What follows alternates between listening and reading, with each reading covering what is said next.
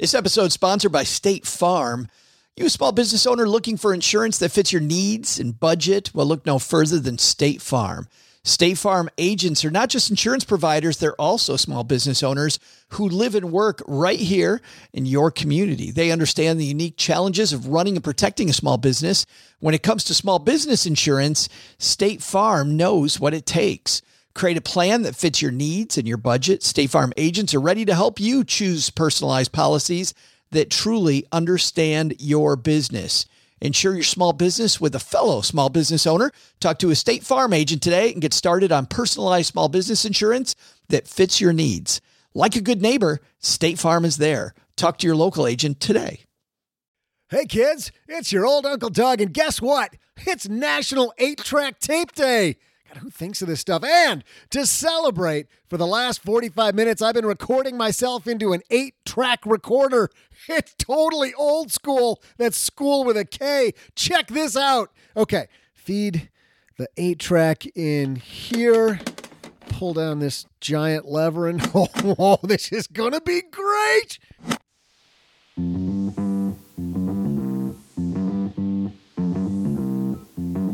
Live from Joe's mom's basement, it's the Stacking Benjamin Show.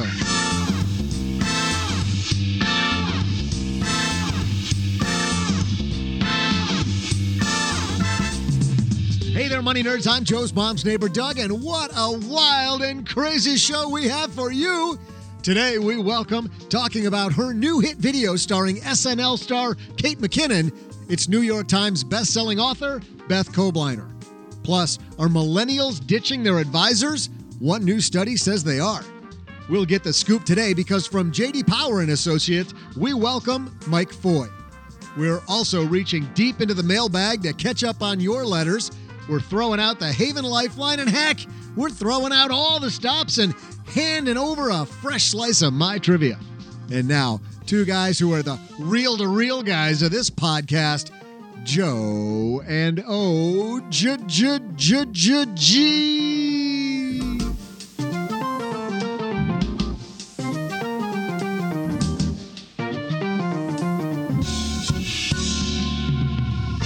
Did you have reel to reel when you were in school? Not when I was in school, but my dad had a reel to reel. I found it in the basement. I remember this distinctly. We were just talking about this with oh, OG's mom a couple weekends ago when she was here. I found all this stereo equipment that my dad bought after he got home from Vietnam uh, when I was a kid, and so we hooked it all up, and it had you know like the Who on reel to reel. Oh, awesome! Oh, that type of reel to reel. super cool. I was talking like film strip things. Did you guys have film Oh. strips in school? Oh, uh, Where they'd where, where they'd reel in the projector and this big thing and they'd take it off and they'd yeah, and probably and, and you'd have Yeah. somebody put the film in and i remember this stuff that film would start going and it would make this tick tick tick tick tick tick tick Yep. noise and i would say about two and a half minutes into every film strip we ever had in school i was out i was out cold i would it's that rhythmic. Oh, yeah. white noise machine now. oh yeah bedroom. tick tick tick tick tick tick tick tick tick tick tick And you're like, and I'm out. it was I so thought you were talking about reel to reel the music. Well, we were talking about eight tracks, so I thought maybe you talked about music. It was so great. Hey, everybody. I'm Joe Saul-Sehy. I average Joe Money on Twitter, just so you know which voice is which. And across the table from me, the guy with his own Twitter handle, and he couldn't be more pleased about it and willing to tell us. I roll on my part, the one and only eye roll emoji. OG. Yep, I'm on Twitter. I won't even give it away this time, so fine. Oh, but you know what I've had lately? We had these Philly cheesesteaks from uh, Blue Apron. Today's uh, episode is brought to you by Blue Apron. And I'm telling you, Philly cheesesteaks. So, so, so yeah, by the Philly cheesesteaks from Blue Apron. When I get my Blue Apron order, we we put them according to like which one we're most excited about. And the Philly cheesesteak, just I'm like, ah, oh, okay, made that the third one. Should have made it the first one because it was so awesome. But this episode is brought to you by Blue Apron. Blue Apron's treating Stacking Benjamin's listeners to thirty dollars off your first order if you visit blueapron.com slash SB.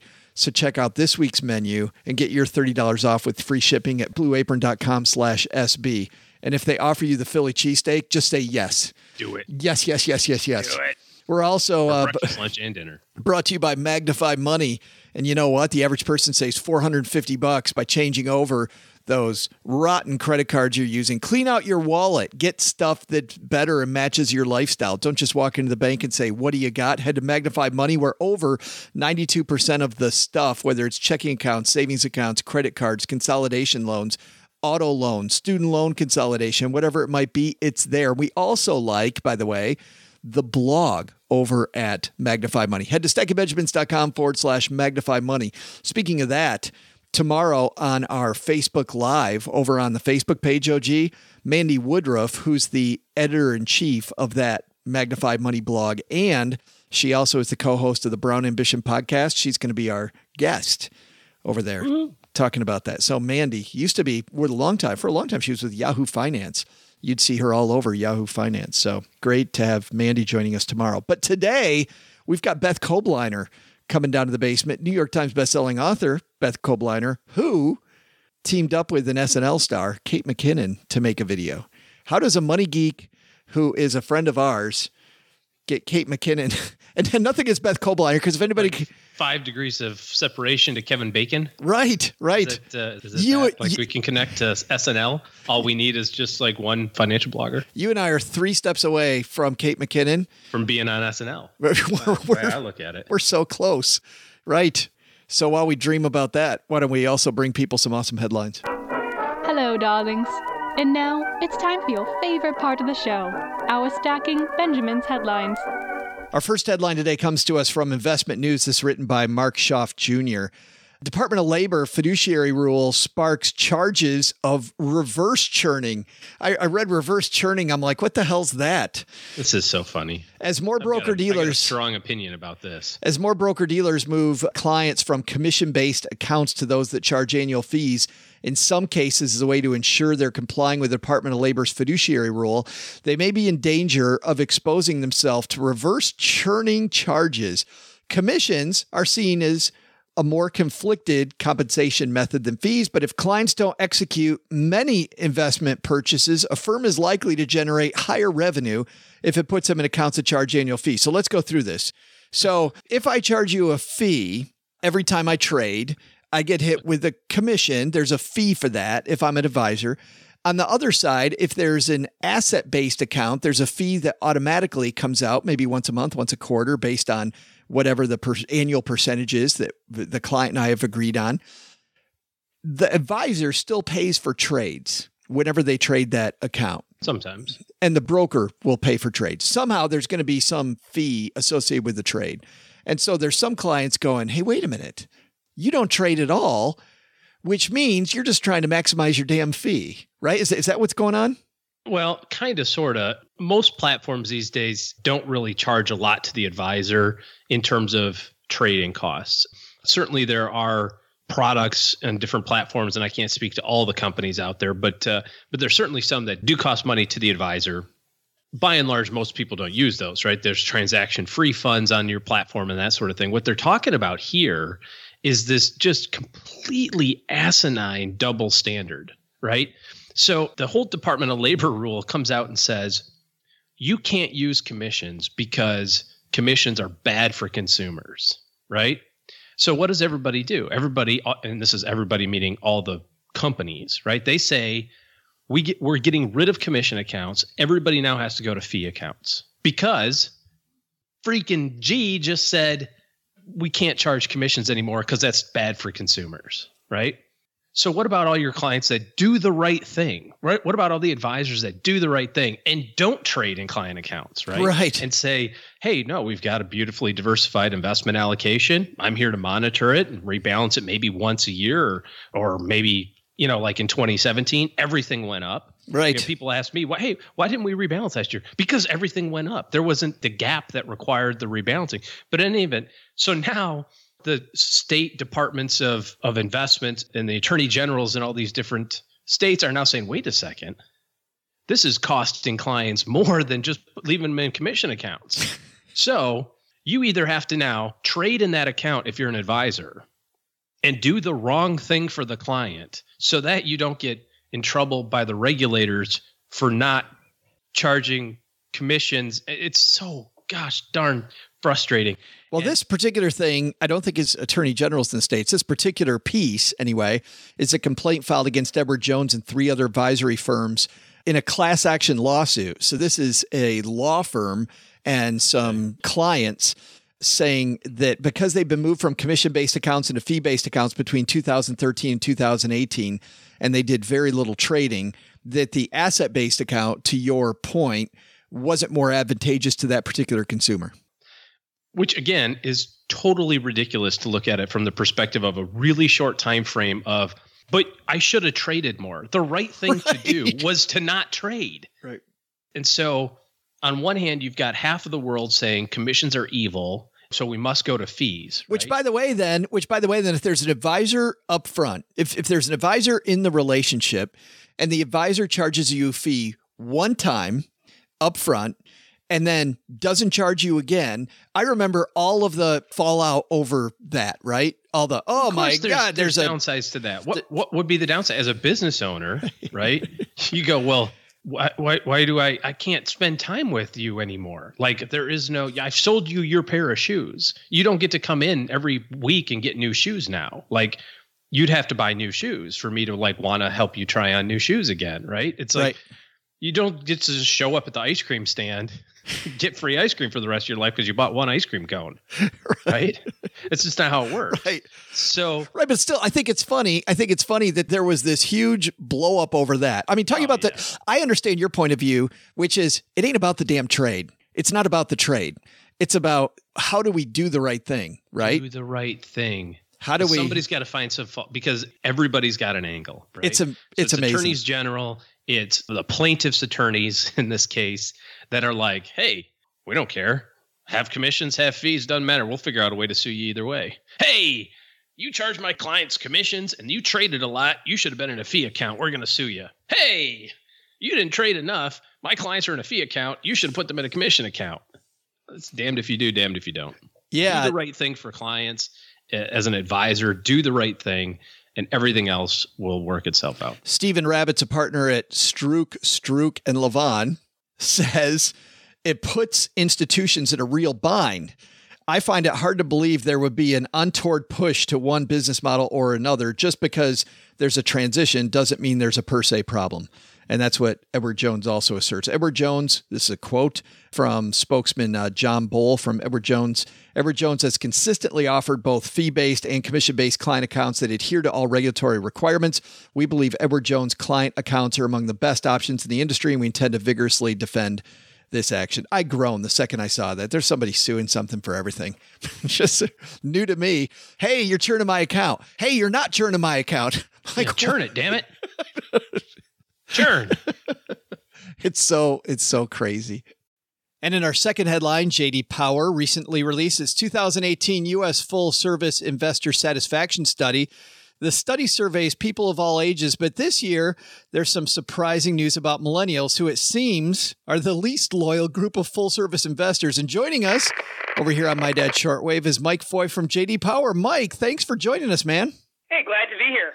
So this could be a big problem for financial firms, couldn't it? It looks like, am I getting this right? It looks like about a third of all millennials say they're considering leaving their financial advisor in the next 12 months. Yeah, that's right. We know that millennials are not only entering their peak earning years, but they also stand to be significant beneficiaries from the $30 trillion wealth transfer, obviously, that's going to be coming over the next couple of decades. So clearly a challenge that firms face is how to how to not only attract but how to retain these clients over time. That seemed like a huge number, but couple that with another number from your study only 4% of investors in older generations looking at leaving.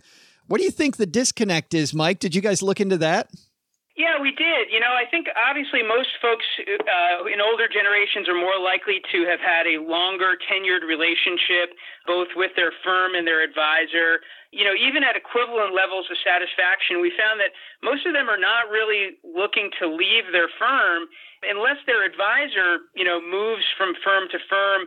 The opportunity to attract those clients for firms is really it's very challenging. With millennials, even the ones who have fairly high levels of satisfaction, uh, many of them are still leaving their options open. They're looking around. They may have a, a secondary self-directed account in addition to their advised account. They're much more likely to be trying out, you know, emerging technologies like robo-advisor. So I think there's a number of factors, but clearly this is a group that's keeping their eyes and their options open and hasn't really fully committed yet to uh, to a particular firm. Well, when you're talking about things like robo advice, that was my gut feeling was, you know, younger people so comfortable with technology. Yet when I looked at your study, it said that while people are excited about technology, what they're really thirsting for, it sounds like, Mike, is more and better communication from a human. Yeah, that's exactly right. I mean, it was interesting because we obviously are paying a lot of attention, as many people are, to emerging aspects of the investor experience related to things like you know mobile apps and the, and the digital experience. We did find that that while those things are important for clients in terms of firm selection and in terms of, of overall satisfaction, when we actually look at those loyalty numbers, so folks intending to consider leaving their firm, the things that really kind of mitigated that risk were much more about the strength of that relationship with the advisor.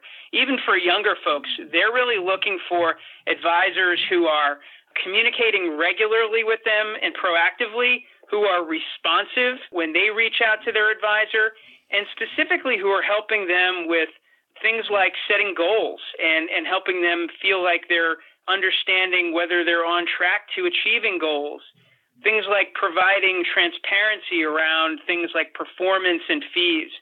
So, yeah, the strength of the connection and the communication with the advisor was really the strongest way that firms have to, again, to keep those millennials loyal as their wealth grows over time.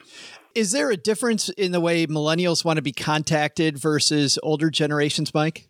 Yeah, you know, it was interesting. What we didn't see that we expected we might was that they didn't want to be contacted as often. So I think there's a kind of a myth out there that millennials just want to deal with digital and that they don't want as much contact.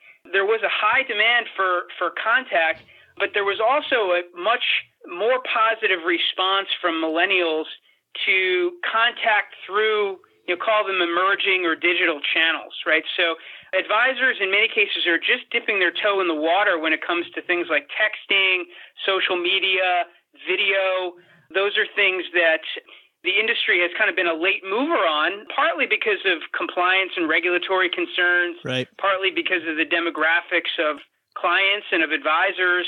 But what we do see is that, particularly among millennials, when their advisors are using those kinds of channels to increase the levels of contact with them, the investors are responding very, very positively from a satisfaction and loyalty perspective. I was excited to see that because I just think that the human touch is something that can't be easily replaced. But I would be remiss if obviously this is the 2018 version of your full service investor satisfaction study and you studied different firms. I wish I had a drum roll, Mike. Which firm got it right more than any other firm when it came to investor satisfaction? Yeah, so this year, Charles Schwab was our overall winner when it comes to the uh, overall satisfaction score. Uh, this is the third year that Schwab has been our top performer in a row. So that's a great accomplishment for them. I should hasten to add that it was a very close finish.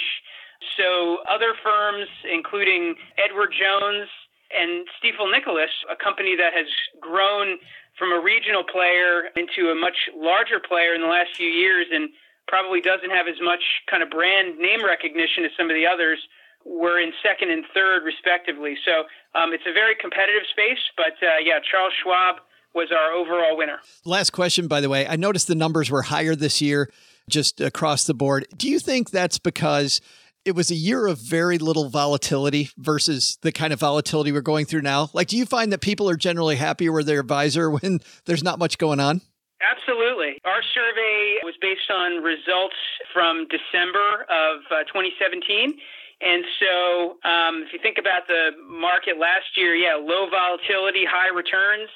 Just to put it in some perspective, you know, the overall satisfaction average uh, score went up by 20 points the satisfaction with investment performance specifically went up by 39 points, so almost double that. So I think you're spot on that the low volatility, high return markets last year kind of gave everybody a lift in terms of satisfaction scores. Where do people go, Mike, if they want more info, if they want to dig in further into the numbers? Yeah, so they can go to our site, uh, jdpower.com. Um, we've got a press release with a lot of detail as well as a full list of all the firm rankings from this year's study. Mike Foy, thanks for hanging out with us for a few minutes, man. I appreciate it. Thanks, Joe. Appreciate it. Interesting. So many millennials, OG, saying, I'm ditching my advisor. And it doesn't come down to technology. It comes down to advisors going, ah, and this is my this is my take. Advisors going, oh, they're young. I don't need to talk to them that much. I'll talk to my older people that have a lot of assets. Not the case. Your millennial clients want to get service also. Yeah, you got to have a good service model for different tiers, right? If you look at every successful service business out there, they have different relationship levels and different service models that go with each one. It's got to fit both, right? It's got to be successful for your client and it's got to be successful for your business as well. And I think there's a way to do that, but the you can't just not do anything and expect uh, people to hang around. And I think that's uh, the big lesson from our second uh, piece there with Mike Foy. A lesson from our first piece. Churn, baby. Make it make it rain. Heads up, everybody. We're about to start churning. Advisors in the audience, go churn accounts so you Do not it. get sued. So you don't get sued.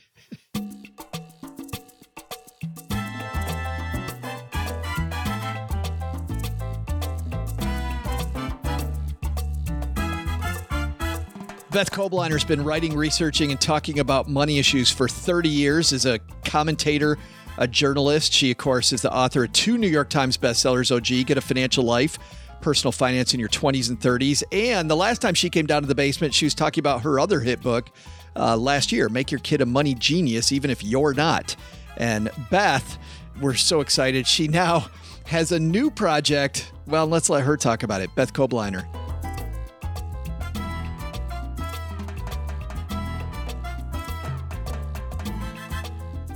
And coming down the stairs, Beth Kobliner. Beth, how are you?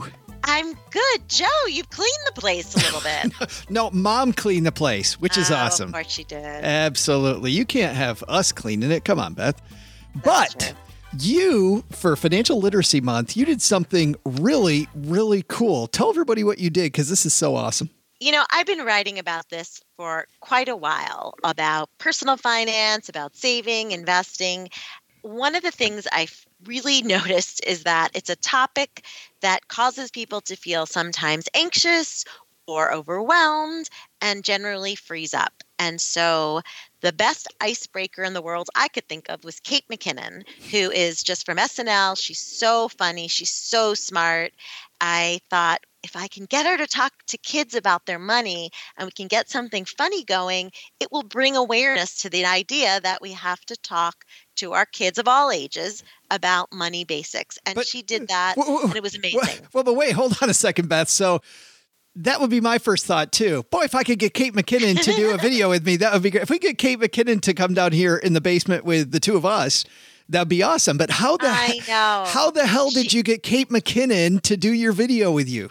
I have a friend who used to work at SNL, and I found out that they have a production company it was like total amazing stars aligning and she cared about this issue. She thought it was important and you know she was so so good with kids too. I mean she really gets it. So it was just one of those fortuitous things that will never happen again. It's definitely my 15 minutes of fame just standing right next to her but it also hammered home. It was real kids which makes it really funny and they're not like scripted conversations they're you know she's sort of riffing with kids about where do you save and what's money and where do you get money and what's a credit card and they the kids were so hilarious without trying to be hilarious I want to ask you a bunch of questions about that, but before we do that, let's play people a little bit of uh, your clip that we'll link to on our show notes, and we'll give people your website address also. But let's listen. Okay. This is SNL's uh, Kate McKinnon and Beth Kobliner talking uh, money with kids. What's the best thing that you could spend your money on? Candy. No. Uh huh. you know what money is. Yeah. Yeah. I have a lot of money in my boot. In money? your room? No, in my boot. In your boot? It's like a piggy bank, except it's a boot. Oh, so I will put my money in this. Okay. High five for that.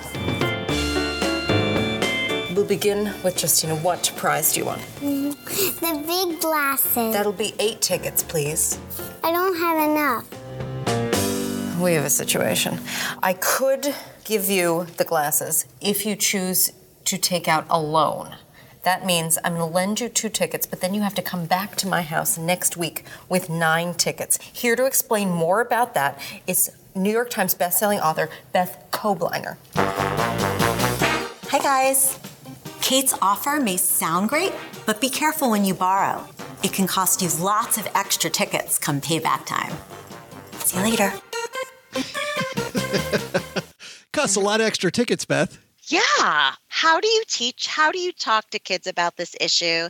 And I feel like the video is, I mean, just only 100% because of Kate McKinnon. She's so funny, but it's a conversation starter. You know, parents are scared to talk about money. They feel like we've all made mistakes of our own and we don't want to pass it along to our kids. And that's why I think it's such a great time with Financial Literacy Month here. Start those conversations. You know, it's funny, your video and you talking about debt reminds me of a time when I gave a talk at a high school. I actually didn't give a talk, it was kind of an ask me anything. They put mm. me up in front of these juniors and seniors and said, Hey, Joe's a recovering financial planner.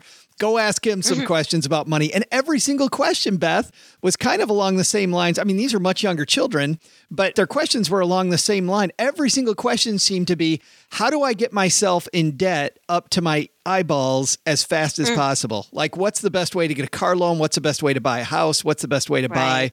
What's the best way to get stuff I can't afford? It was really scary.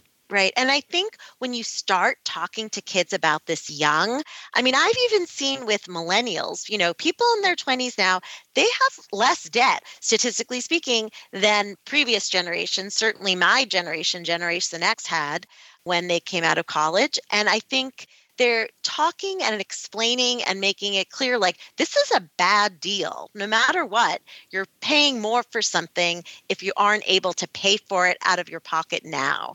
And that's a pretty clear concept that when you make it clear to a child they'll get it. And if you repeat it enough and you start using cash in front of your kids and explain, you know, a credit card is really the same as cash. You're paying, but with a credit card, it could be even that much more expensive because you'll pay interest on top of it. Those are the conversations that, you know, we forget to have with kids, mostly because we're not going into stores anymore. We're ordering everything online. We're not going into banks We're banking online. So it's sort of forcing yourself as a parent to start being more mindful of the fact that you need to point out those everyday moments to your kids about money because they happen less often. Is that the first conversation that we have, let's say with young kids, or is it about how much money you can stuff into your boot? I thought that was hilarious, by the way. I know. This little girl saved in her boot. it's yeah, amazing. Great. I think it's just the notion of delayed gratification that, and you don't use that term, you say we save, you know, we wait, first of all, we wait for the swings, we wait for, you know, the holidays to come along, we wait for our birthday. We have to wait and save up for something we want. And when we walk home from school, we can buy a snack. But if we don't buy the snack, we could take that money and put it in our piggy bank or boot or jar or whatever at home and then save up for something we really want. And I think just giving a kid that responsibility of, yep, you can have that, but you first have to save to get it that really has a powerful impact on kids. So I think that's the one that, you know, and of course we know from the marshmallow experiment that kids who wait, you know, when you were given kids were given one marshmallow and they said, you can eat it now, but if you wait, you can get a second marshmallow. And those kids they found who waited a full 15 minutes to get a second marshmallow, those were the kids they tracked over time and they found they were more likely to say they were happier in their relationships. They had higher SAT SAT scores, and they even had lower body mass indexes. So we know that waiting and delaying gratification is one real predictor of success in life And it's so important to sort of hammer that message home as soon as possible. With a little bit older kids, when do we start with allowances and maybe having the bigger money discussions, maybe around family finance? Right. The research shows by age three, kids can understand some basic money concepts like exchange and value. But when it comes to allowance, you can, first of all, the researchers, and I looked at over a dozen studies on this, you don't have to give allowance to be a good financial parent. You can give allowance. And if you do give allowance, you want to do the four C's. You want to be clear. You want to be consistent. You want to give your kids cash because that feels meaningful and tangible to them. And not only that, but can help them learn to count and add and subtract. And the final C is don't tie allowance to chores. That's an important one because research also shows that when kids do chores without being paid and they start at a young age and their parents really make them do those chores, those kids build up a sense of responsibility and they're more likely to hit milestones like graduating from school and starting a career. So, chores without paying kids is important. That is some great advice. I'm so happy you could spend a few minutes with us. So, when are we oh. seeing oh. you next on SNL, Beth? Well, that's never going to happen, sadly. but it was fun while it lasted. And I so appreciated her, you know, being willing to speak to this issue. It's one issue of people of all income levels really want to know how do they help their kids improve their financial futures and their lives. So I felt really lucky and it was really funny. That's awesome. And people can get more resources from your website, right? Right, BethKobliner.com. Awesome. And we'll link to BethKobliner.com and our show notes at StackingBenjamins.com. Congratulations on a fantastic video. Well done. And uh, thanks for spending a few Thank minutes you, with Joe. us. Thank you so much. And I love what you've done to the place. Thank you. Thanks.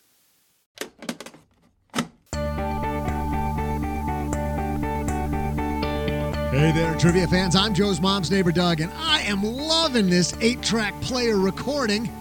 Oh, God, who am I kidding? It's annoying as hell. Nothing like my real personality. Okay, yeah, there. That's better. Whew. Okay. Anyway, though, here's some eight track related trivia because that's fun. As a business move, eight track players were originally developed to be played in what type of vehicle? I'll be back with the answer in just a moment.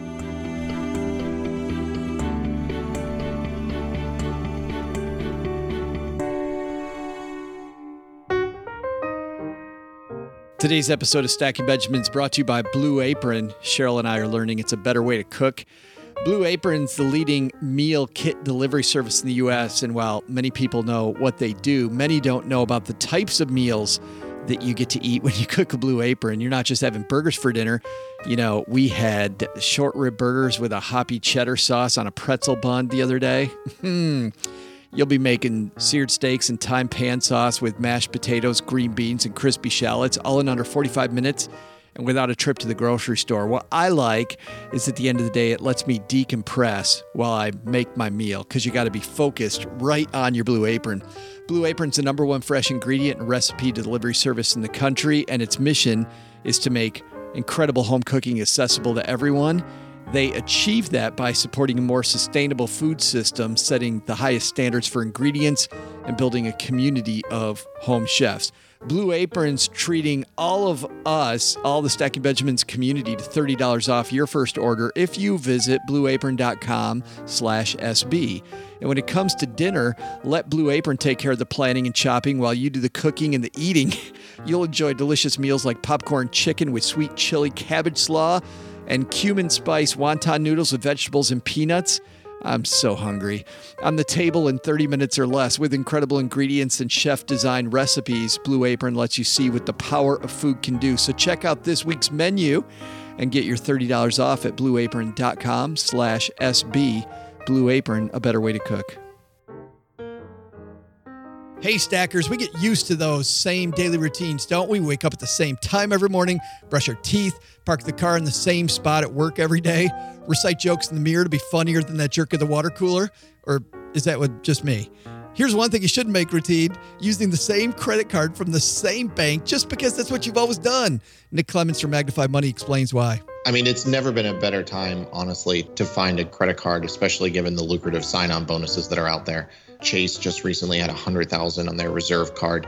I, I think we're at a point right now where credit cards are extremely profitable for large banks and they are really wanting to get more customers and so they're they're rolling out the red carpet so i would just say if, if you have had a credit card for more than two or three years chances are there's a much better deal out there for you today so why stick with that same old card with those rewards that haven't changed in years? You can use magnifymoney.com to always find best in class, including better interest rates. And don't only use Magnify Money for credit cards. Nick and the team have built the site from the ground up to help with personal loans, student loans, and mortgages. Average person saves $450 in interest when they hit stackyourbenjamins.com forward slash magnify money.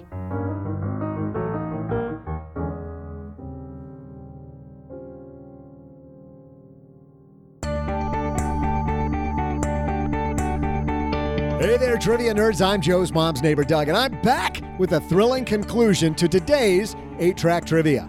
Here was the question As a business move, 8 track players were originally developed to be played in what type of vehicle?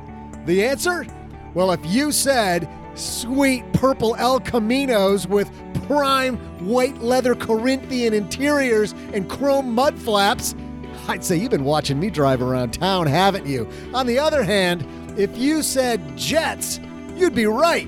In fact, Bill Lear, the guy making Lear jets, currently trying to get me to buy one, but I'm holding out for the right opportunity.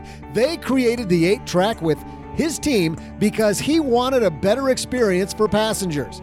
So, because records kept skipping on flights, his engineers came up with the 8 track player and 8 track tapes. And then Air Supply became popular, and it was all downhill from there.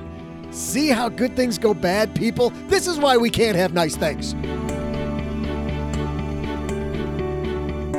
And police and the Who and the Doors and actually all those are good good bands. I think he's trying to make a joke there with Jets, Air, and Air Supply. Hmm. Ah. Okay. Tough trivia, but I like the story, don't you? If that's how it went. Oh my goodness, stop eating while we record. I'm not eating. what are you talking about? It is so gross. Hey, let's uh, throw out the Haven Lifeline, OG, and tackle some of life's, or rather, life insurance's most important questions. Our friends over at Haven Life Insurance Agency, they're disrupting the life insurance industry by focusing on those two things you value most. Reverse churning and eight tracks. I thought you were going to say whatever that sausage was you were eating there. It's the world's worst protein bar. It definitely isn't an RX bar then.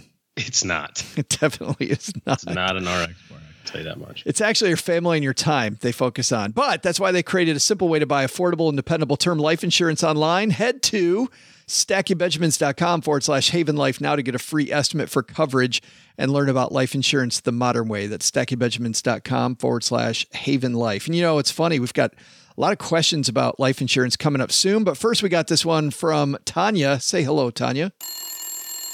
Hey guys, since you're on Facebook begging for voicemails, I decided to try it out. My question is about retirement. I am 34. I work at a public library. I currently contribute to the state pension program through OPERS. So that's 10%. I fully fund my Roth IRA each year. And I'm just wondering what should be done after that. There's a 457B um, Ohio deferred comp that I could use. Or is it best to really just have a brokerage account and get uh, more familiar in investing? Just wondering your thoughts. Thanks so much. Bye. Thanks, Tanaya. And we're begging. We're, we're thank goodness Tanaya came through with the voicemail. I'll gladly pay you Tuesday if you send us a voicemail today. I thought it was tomorrow. Wouldn't that be great? Actually, it's funny. What I wrote on Facebook was, "Hey, never a better time than now. We're completely out, so feel free." So you were begging. I was begging. I like going to the 457 next. I like knowing when she's going to retire and what her goals are besides that before she makes the next move. Well, okay, sure. She said retirement. So I'm I'm assuming retirement, normal age, right? So kind of like the idea of 457. Why do you like that? Well, I want to jam pack all those pre-tax things. You know what I mean? So we've got the uh, retirement plan through the state that she mentioned, which is basically in lieu of probably anyway in lieu of social security so she's got that kind of quote unquote leg of the stool right and let's work on the other side a tax deferred retirement plan gives you some flexibility in the future right you can retire a little early you know i like deferring taxes when Yeah. possible Yeah, good stuff. Uh, thanks for the question, Tanaya. We also get letters, and we're going to do some catch up on letters since we didn't talk to Beth for very long today. First letter comes to us from our new friend Greg. Greg says, Hey, Joe and OG, I'd love to hear you guys discuss the pros and cons of minimum volatility funds. Comparing returns of Vanguard's minimum volatility index with either their US total market index or the global index, it seems like the minimum volatility fund outperformed both from mid 2014 to the end of 2017. In up markets, it seemed to keep pace with the gains of the other funds, but in downturns, it didn't go down quite as badly, with overall better results and a smoother ride along the way. I would have assumed that in the bull market over the last few years, it would have lost ground to riskier indexes. From what I can tell, minimum volatility funds seem to have a short track record. Is this a new approach, or have these funds been around for a while? I'd love to get your guys' thoughts. Greg. Thanks for the question, Greg. Minimum volatility funds, OG. I think he answered his own question here.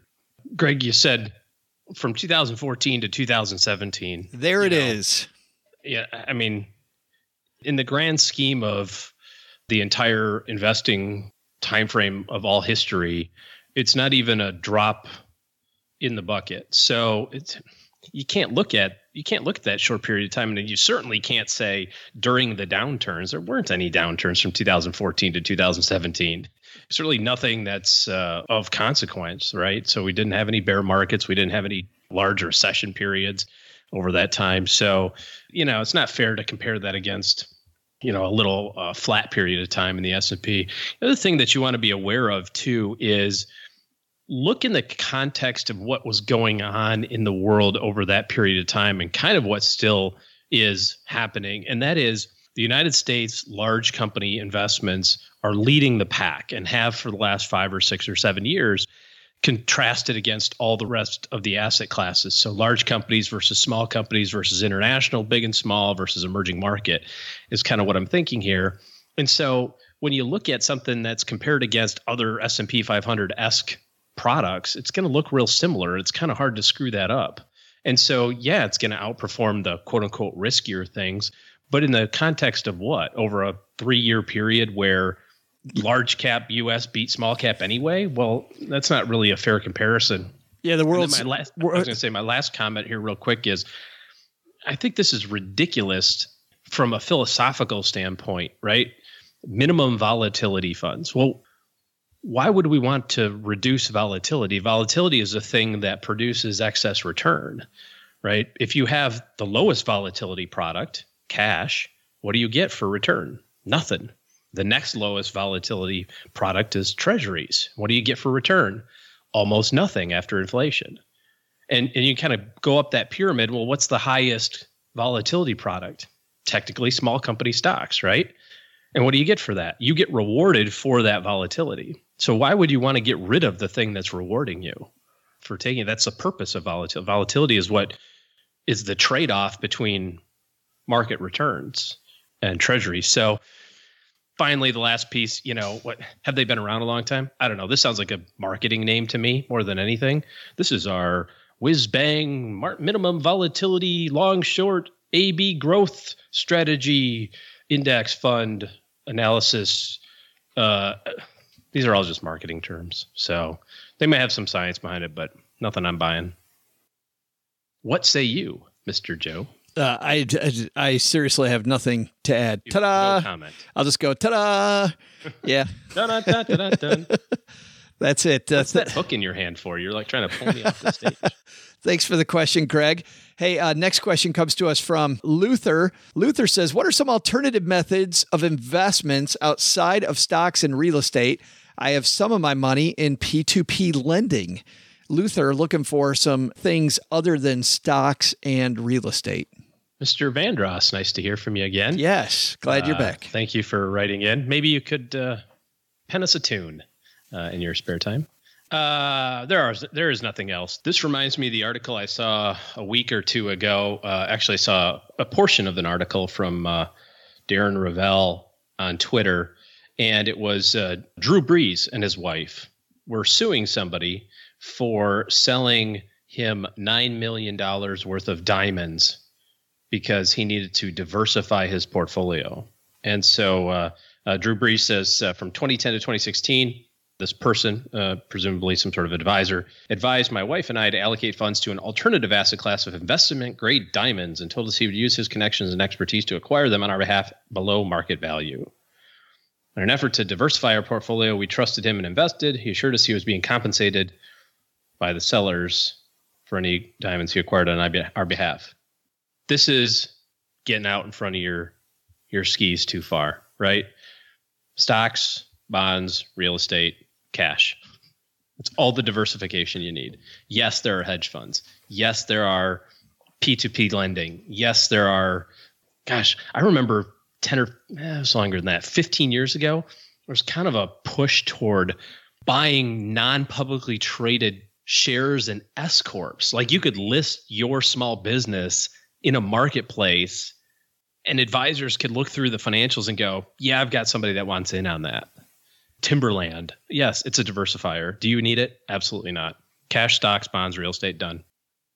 Yeah, I was thinking. I was thinking the same thing. I was thinking that uh, while there are other asset classes, there's other things that there's other things that you could do. I mean, he could buy a franchise of a business. There's obviously the bond market he can get on the forex exchange. It just crypto. Yeah, yeah. You. I mean, there's other stuff, but why? Uh, but yep. why? Um, yep. Yeah. Stick with the two that historically have gotten you there most reliably over nearly every long-term time frame that you can look at, i.e., 10 years or over. Stocks and real estate for the win, baby. That's that's pretty much it. Our next letter comes to us from Jason. Jason says, Not a question, just an observation. I've been listening to the show for a while now and finally stopped wondering why Joe Len and the team do not fully share their wealth of financial knowledge. Instead, they joke around, fly on the surface, and only occasionally dip down into financial content. Now that I'm savvy to the vibe, I must say I really do love and look forward to the show because a revelation struck me. There are plenty of financial podcasts out there, but Joe's show helps you to clear your head and just have fun. Why do we earn and save? We do it, or we should be doing it, to enjoy life more fully. And what a better way to do it than to laugh and have fun. Keep the show rolling, guys, and please don't adjust the theme. Love it. Thanks, thanks, Jason. And OG, it's about time. I'm wondering why he keeps on referring it to Joe's show. I mean, everybody knows that this is Doug's show. That's right. You and I are just here at his uh, at his serving at his pleasure. And I'm glad that Jason got it because, you know, we try to set people up so they understand what they're getting into. We had a review on Apple Podcasts recently that uh, was about not enough tidbits of information. And, and I thought, really? You clicked on a picture of a dude with a bag over his head. And then the show starts off with my mom's neighbor, ah, Doug. From introducing it from my mom's half finished basement, and you thought this was going to be an ultra serious, boring ass thing? Come on, come on. So, yeah, I thought that was funny. Really? You clicked on all that and you still gave me a review about tidbits. Good for you. Aren't tidbits those things that you give your dog, mm. the little snacks? Yeah, well, yeah. Those are kibbles and bits. Fun stuff. Uh, next question comes from Rody. Rody says, Hey there, I'm just finishing up paying off my car. Awesome, Rody. Congratulations. My goal is to buy a different, I'm not using the word new, car when my son turns 16. My son will get the car I have now, and I'll get the car I'm able to buy with the money I have. I don't want a loan at this time, so however much I've saved will be my car budget. I plan to set aside $600 per month for 30 months, as that's how long until my son turns 16 knowing I'll cash the whole thing out in 30 months and hoping that it'll gain some kind of interest, where's the best place to put that $600 a month? Thanks for the help.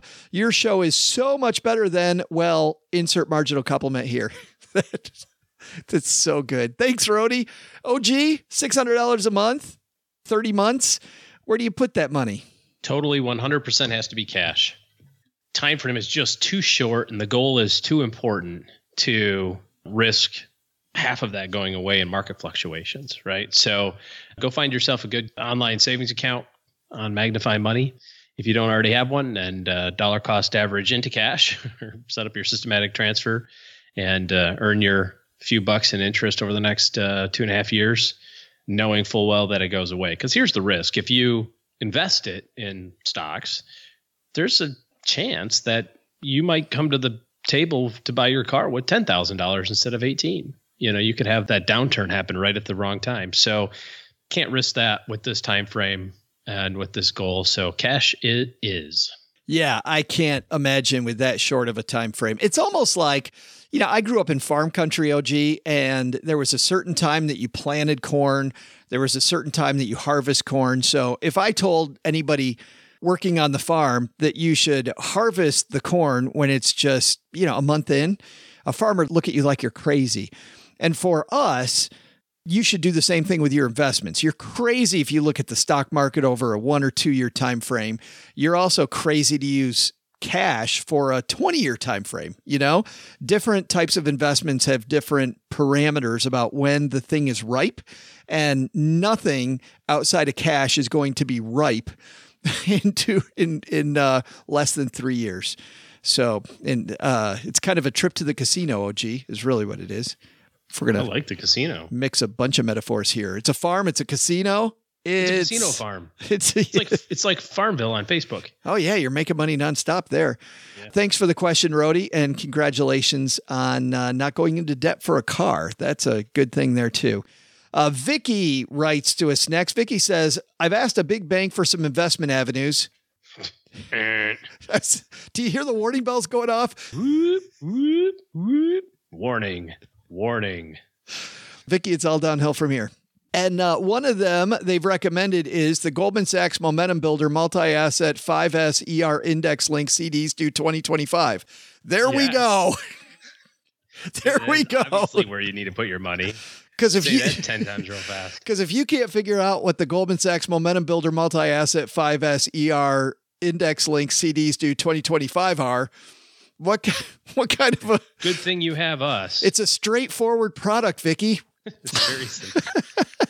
Reminds me of that uh, South Park episode where the kid goes to the bank and the and the uh, and the, and the investment And, and it's, it's gone. gone. Yes. Uh, the purpose of this was a safe way to invest a portion of my account where I wouldn't lose principal. Is this a good product? At the end of seven years, am I likely to have just what I put in, or is there a relatively decent chance of making a little, or would a regular bank CD for seven years be a better choice?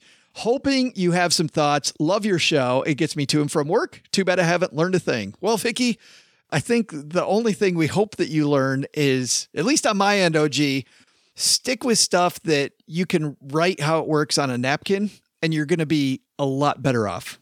Yeah, setting aside the fact that a seven-year goal, you might want to have a little bit more equity exposure than just a CD rate of return.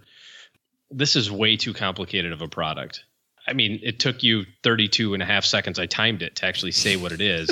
and my guess is is that it's accompanied by a 250 page prospectus. And they use big fancy words in there that make it sound like it's really, you know, it's shucking and jiving, right? It's like the Goldman Sachs. You're like, okay, I know them. The market linked seven year. Like, okay, I'm linked to the market. Gosh darn.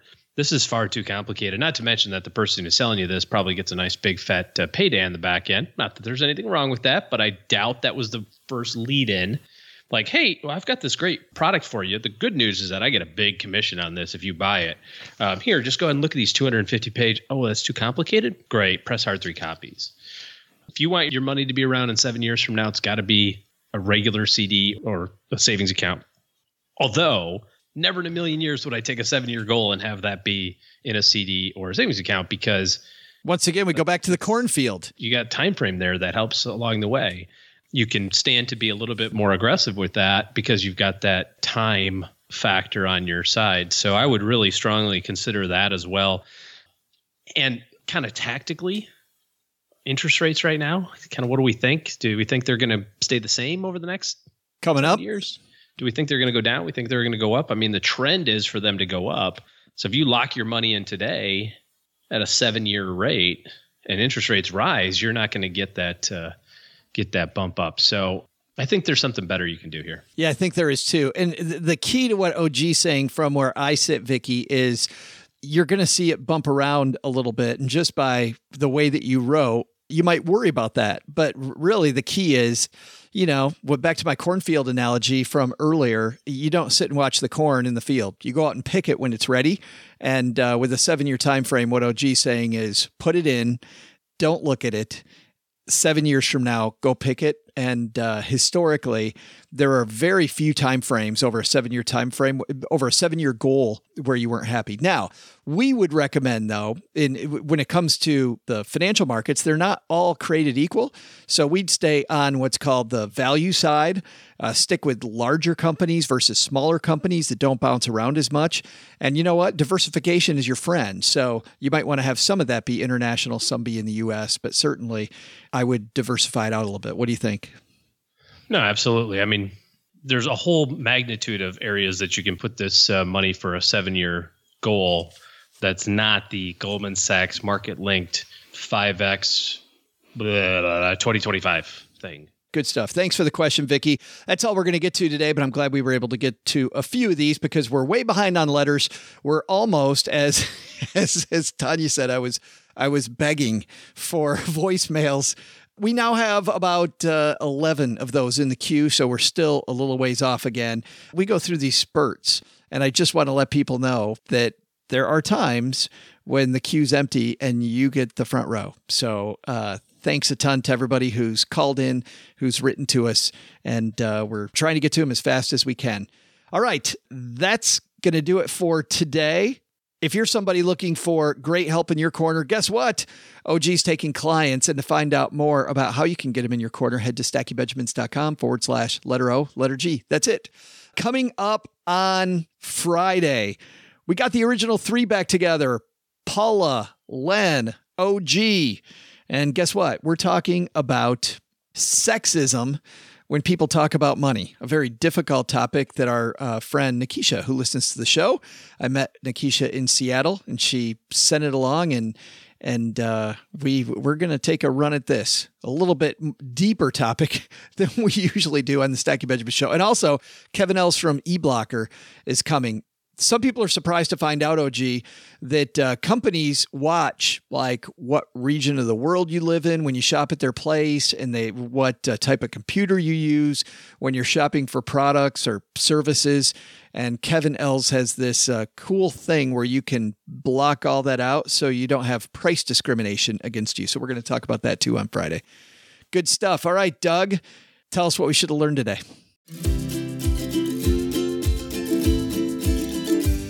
So, what did we learn today? First, take some advice from Beth Kobliner. Teach your children and kids at heart about money and staying out of debt early on, and they'll have a leg up on a lifetime of financial success. Second, looking for good financial help? I think Mike Foy from JD Power nailed it. Great advisors are good communicators. Your advisor not communicating with you? Probably time for some better help. But the big lesson? Who scheduled the disco dance party for 8 track tape day? I can't even squeeze into these Jordache jeans. And who borrowed my members only jacket? Bring it back. Come on, OG. Doesn't even fit you.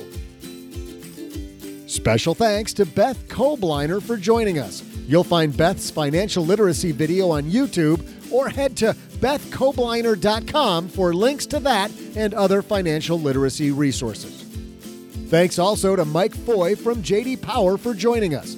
Check out jdpower.com for more on 2018 full service financial survey details. This show was created by Joe Saul-Sehy, produced by Richie Rudder Reese, and engineered by the amazing Steve Stewart. Online, visit us on Twitter at, at SBenjaminsCast or on our Facebook page. Shannon Cowan is our community manager and social media guru. I'm Joe's mom's neighbor, Doug, and I'm a lot deeper than you realize. In fact, sometimes I just stand in front of my mirror and reflect. SB Podcasts may receive payment on the show from sponsors and guests in the form of books, giveaway items, discounts, or other remuneration. There's no way you would take advice from these dorks, but like Joe's mom always says, don't take advice from people you don't know. This show is for entertainment purposes only, and before making any financial moves, consult with a real financial advisor.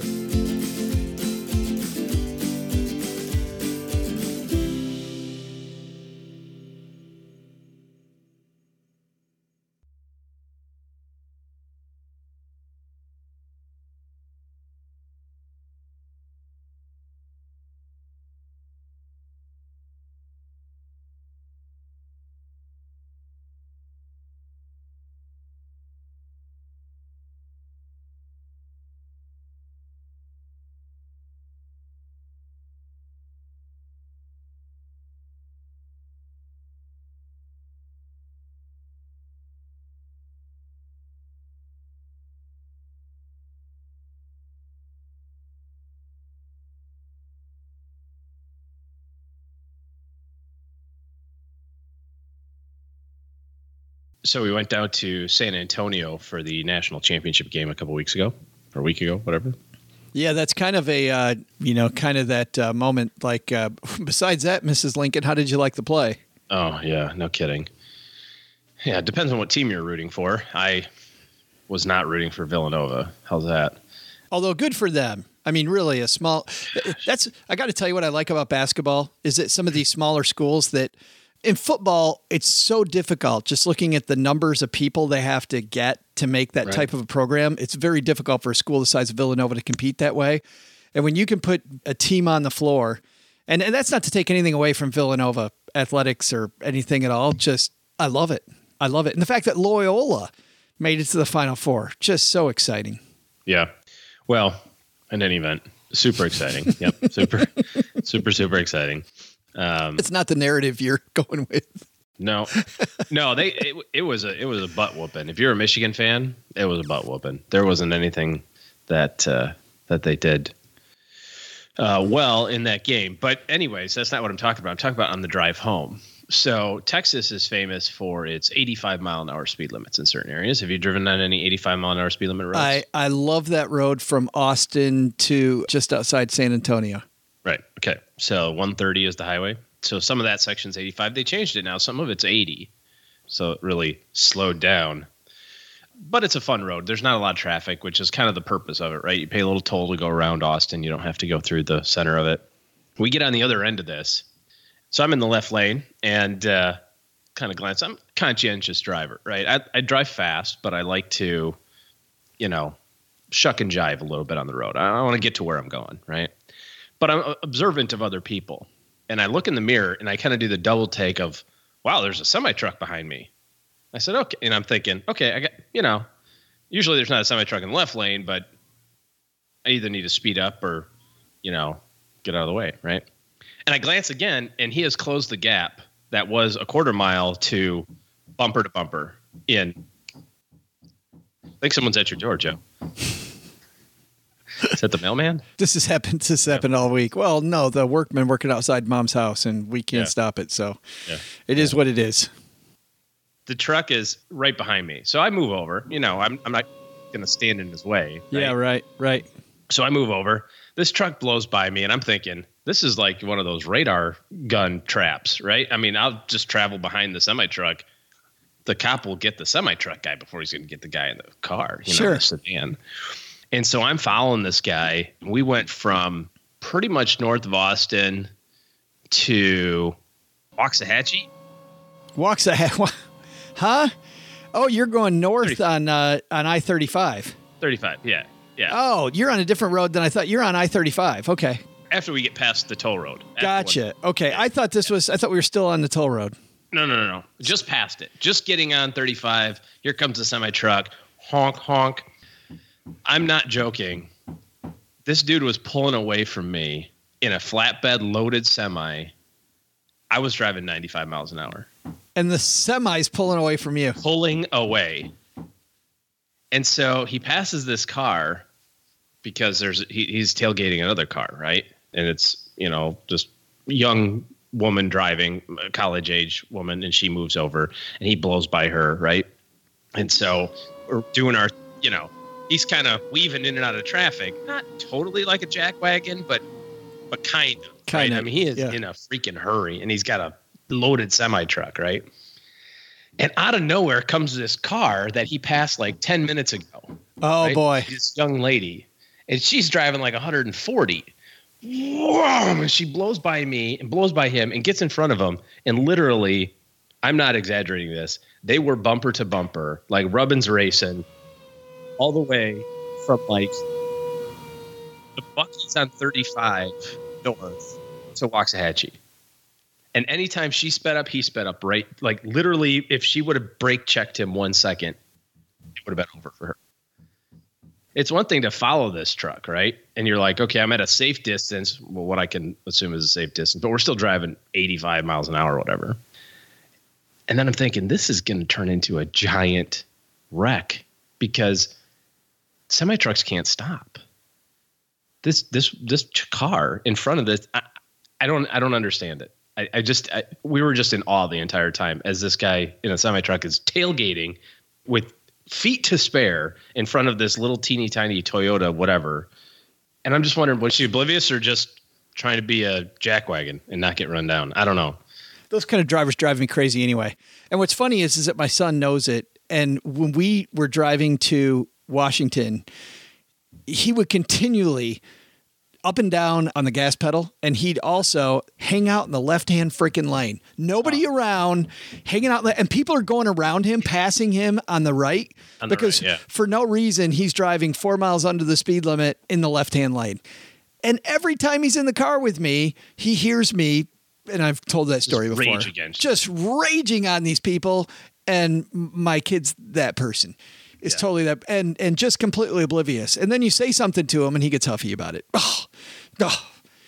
I don't want a ticket. Oh I'm like, what are you doing hanging out in the left hand lane? Oh, a big deal. Oh, oh, Yeah. Yeah, more accidents are caused by that, I think, than by anything else. But, but uh, no, it was mesmerizing for two hours. But if you're listening to the show, Mister Trucker, and that was you up I thirty five, Thanks for getting us home. Hurry. for the escort because uh, I was in your blind spot for about two hours. You wouldn't have known I was there, but I was drafting you. Well, Stackers, the show might be over, but the celebrations are just beginning because it is Military Appreciation Month, and I want to celebrate people like my brother in law, Eric, who is such a giving person. Eric will do just anything for you. And as a Marine, you can see that his time in the military taught him to be a guy who gives to his community, gives to his family, and is always there when you need them. This Military Appreciation Month, Navy Federal Credit Union wants to celebrate members like Eric who go above and beyond. Navy Federal offers member only exclusive rates, discounts, and tools to empower their members and help them reach their goals. Navy Federal's employees are part of the community they serve. Many of them are military family members, reservists, or veterans, and all branches of the military, veterans, DoD employees, and their families are eligible for Navy Federal membership. In fact, there are so many resources on the Navy Federal website, resources like Best Cities After Service to help veterans transition to civilian life, and Best Careers for Military Spouses to support military families. Visit NavyFederal.org slash celebrate, and you'll see all of their Military Appreciation Month offers and other Navy Federal offers. Navy Federal is insured by NCUA, Equal Housing Lender.